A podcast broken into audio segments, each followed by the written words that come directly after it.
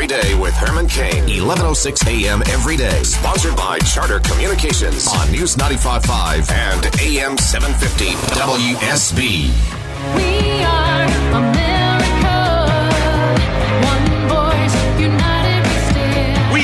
America. We are the greatest nation in the world. A breath of fresh air. Common sense. Very impressive. He's articulate and he knows exactly what we need. Herman Cain. Herman Cain. Solutions for a better America.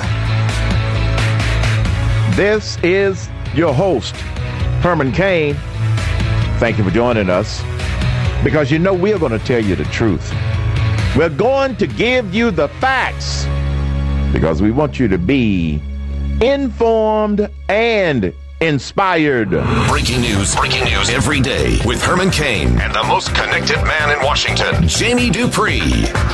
Hello, Jamie. How are you today? All right, Herman, how you doing today, buddy? I'm doing fine. So the House is going to go after that plan to repeal Obamacare. Yeah, they're going to have another vote today on uh, another bill that would repeal the uh, Obama health law, just tear the whole thing out, and restore us to where we were before that law was approved. What I guess it's almost five years ago. It'll be March of Yeah. uh, uh, 2015. So March of 2010 was when it uh, finally was signed into law. The interesting thing about today's legislation is that there is also some instructions in there to the uh, to four different committees in the House of Representatives. Let me get it up here on my screen so I can read it uh, uh, properly. It tells them to go ahead and start working out a bill to replace the health law, the Committee on Education and Workforce, the Committee on Energy and Commerce, the Ways and Means Committee, the Judiciary Committee, all of which have pieces of that health care pie, that they would be tasked with coming up uh, with provisions to replace it. Because, you know, when you think about it, Herman, even back in 2009 when we were having this debate, the Republicans never coalesced around one plan. There was never a, re- I mean, there were Republican sort of quote unquote alternatives, but they were never anything that had everybody on the Republican Party behind them. It was mainly, and I'm not being critical here, I'm just saying it was mainly the GOP doesn't like that part of the Obama plan or this part. It was never, Right. this is the Republican alternative. And even last year, the Speaker had talked about, well, we'll have a vote. And a lot of us knew they weren't going to have it. And because, as we've discussed many times, there are a lot of ideas out there, but the Republican Party has never unified behind one of them. We'll see if they can do it in 2015. Well, in 2009, Representative Price's bill, he tried to get it through committee and introduce it, but Nancy Pelosi wouldn't let it come sure. out. And that was the situation Yeah. that the Republicans faced back then. But even when I think in the House they might have had the chance to offer their own plan as an alternative, they didn't really, if I remember correctly, they didn't have anything that was supported by the vast number of Republicans. And, you know, they've been in charge now the last, uh, uh, since uh, January of 2011, the last four years.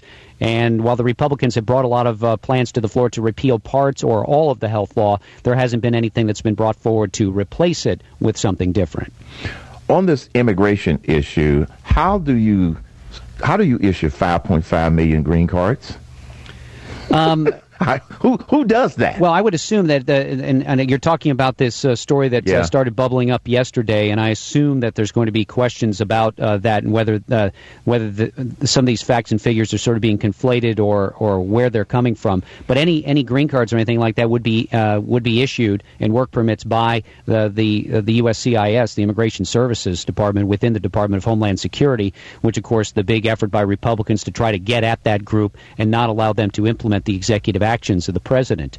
The uh, the Senate will take a vote on that today, or they will try to bring that bill up. But it looks like Democrats will filibuster it, is what we're hearing, and that they won't even let Republicans bring that bill to the floor that would roll back the president's executive actions. And then we'll have to see where we go from there. I mean, uh, with the Department of Homeland Security running out of money at the end of the month. They've got to come up with some plan. I thought what was really interesting today, I keep hearing this from listeners. Why won't the House of Representatives, why won't Speaker Boehner act and do something against the president's executive actions? And I keep telling people the House already did. They already approved a bill that rolls back and, pre- and prevents any money from going to those. Uh, and Speaker Boehner was a little annoyed today at his news conference that a number of questions kept being thrown at him about, well, what are you going to do about this? And he said, the House already passed something. Now it's up to the Senate. And he specifically called out Senator Ted Cruz and Senator Jeff Sessions and said now it's time for Senator Cruz and Senator Sessions and Senate Democrats who've complained about the president's actions to move forward and do something about it. But at this point in time, it doesn't look like Republicans are going to be able to get a bill to the floor, let alone get a bill passed, let alone get a bill down to the president for a veto, because Democrats are going to filibuster. Well, what can Cruz and uh, others do in order to try to push it? Really, nothing, right? Well, I don't think anything. If the Right. Democrats are going to stay united, then uh, it doesn't matter how hard that any Republican pushes in the Senate, whether it's Senator McConnell or whether it's uh, the rank and file, Senator Cruz and others.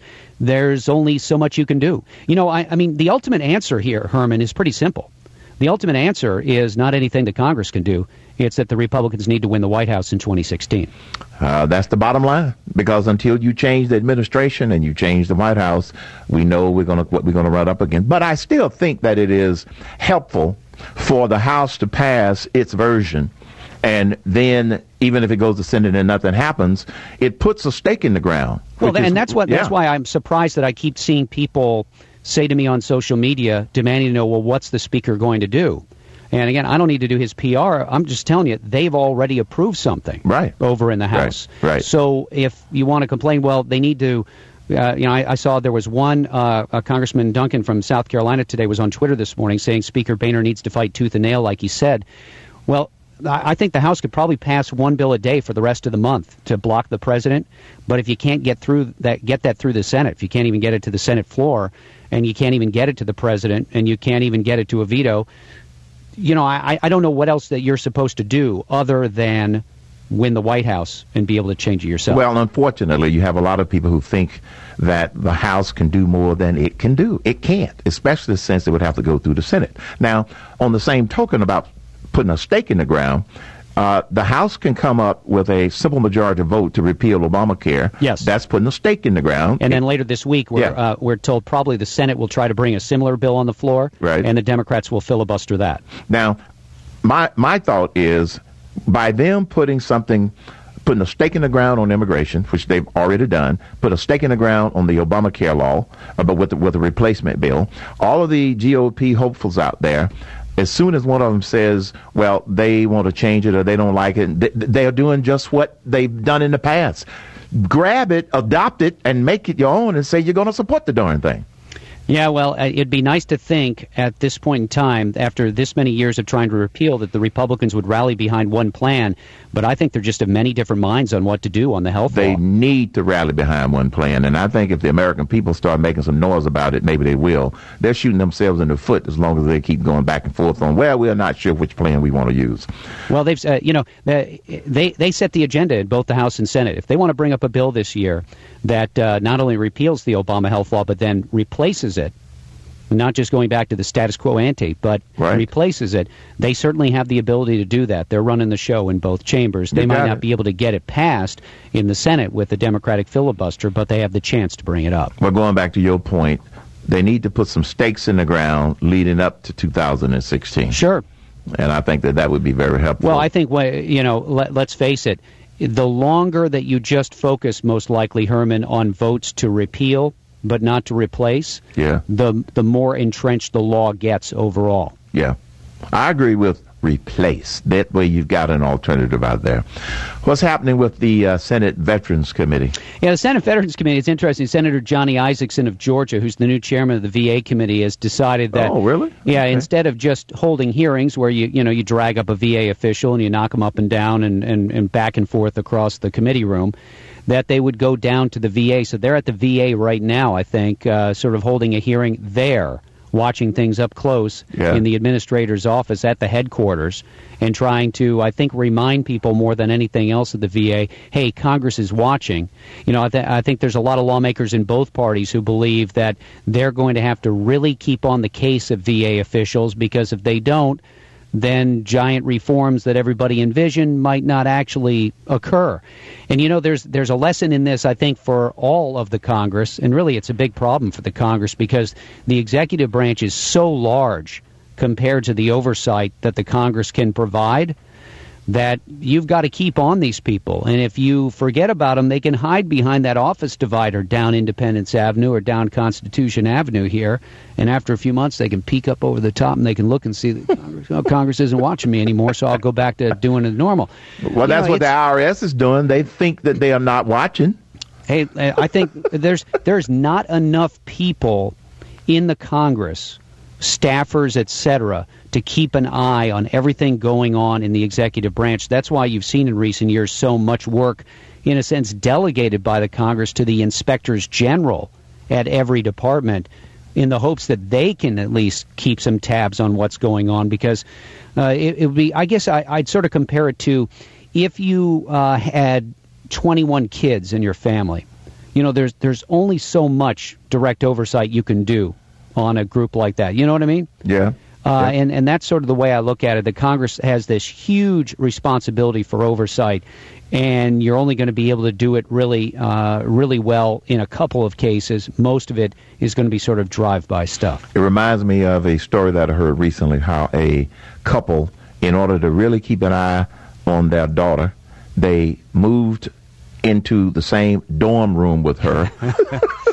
Say, won't be any hanky panky going on. That's a little much, but yeah, I get what's up there. Yes. Now, yes. how many people are usually on? How many people are on a committee like the Veterans Committee generally? Uh, probably about, uh, let's see, one of those committees might have uh, 18 members or so. Okay, and uh, they probably have a lavish conference room over at the VA somewhere where they could actually meet. I would think there might be some room where they could set up. Yes, you're exactly now, if they're going to the VA, that means that McDonald, the new VA chief, is probably going to be there, right? Uh, you should be. Yes, you're exactly Yeah. right. Okay.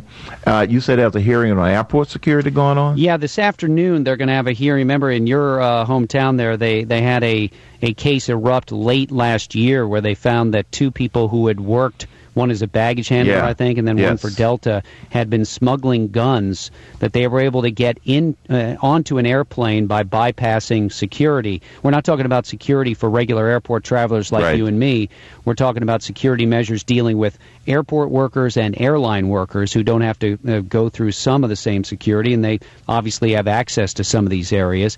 And I think lawmakers are somewhat alarmed by that, so they're hauling in uh, the FBI, the de- uh, depart- official from the Department of Homeland Security, as well as the general manager of uh, Atlanta's big Hartsfield Jackson Airport to talk about that today. Because, you know, you think about it, not only is the security of the airline passenger uh, very much important, but the security measures related to the people who work there and who go behind the scenes as well. Right. Well, very good. Well, I remember seeing a report where here in Atlanta, Hartsfield, the one that you're talking about, they have a new security aspect, and they've got armed guards patrolling the various concourses because of the heightened threats and so forth that are coming from around the country. So we'll see where this one leads us. Well, thanks again, Jamie. See you tomorrow, Herman. You're listening to the Herman Cain Show. Hear Herman Cain anytime on demand at HermanCain.com. Share the experience with friends and tell them to click on Cain 24 7. Republicans in Washington put enough stakes in the ground to build a fence. Coming up, rapid fire on the Herman Cain Show.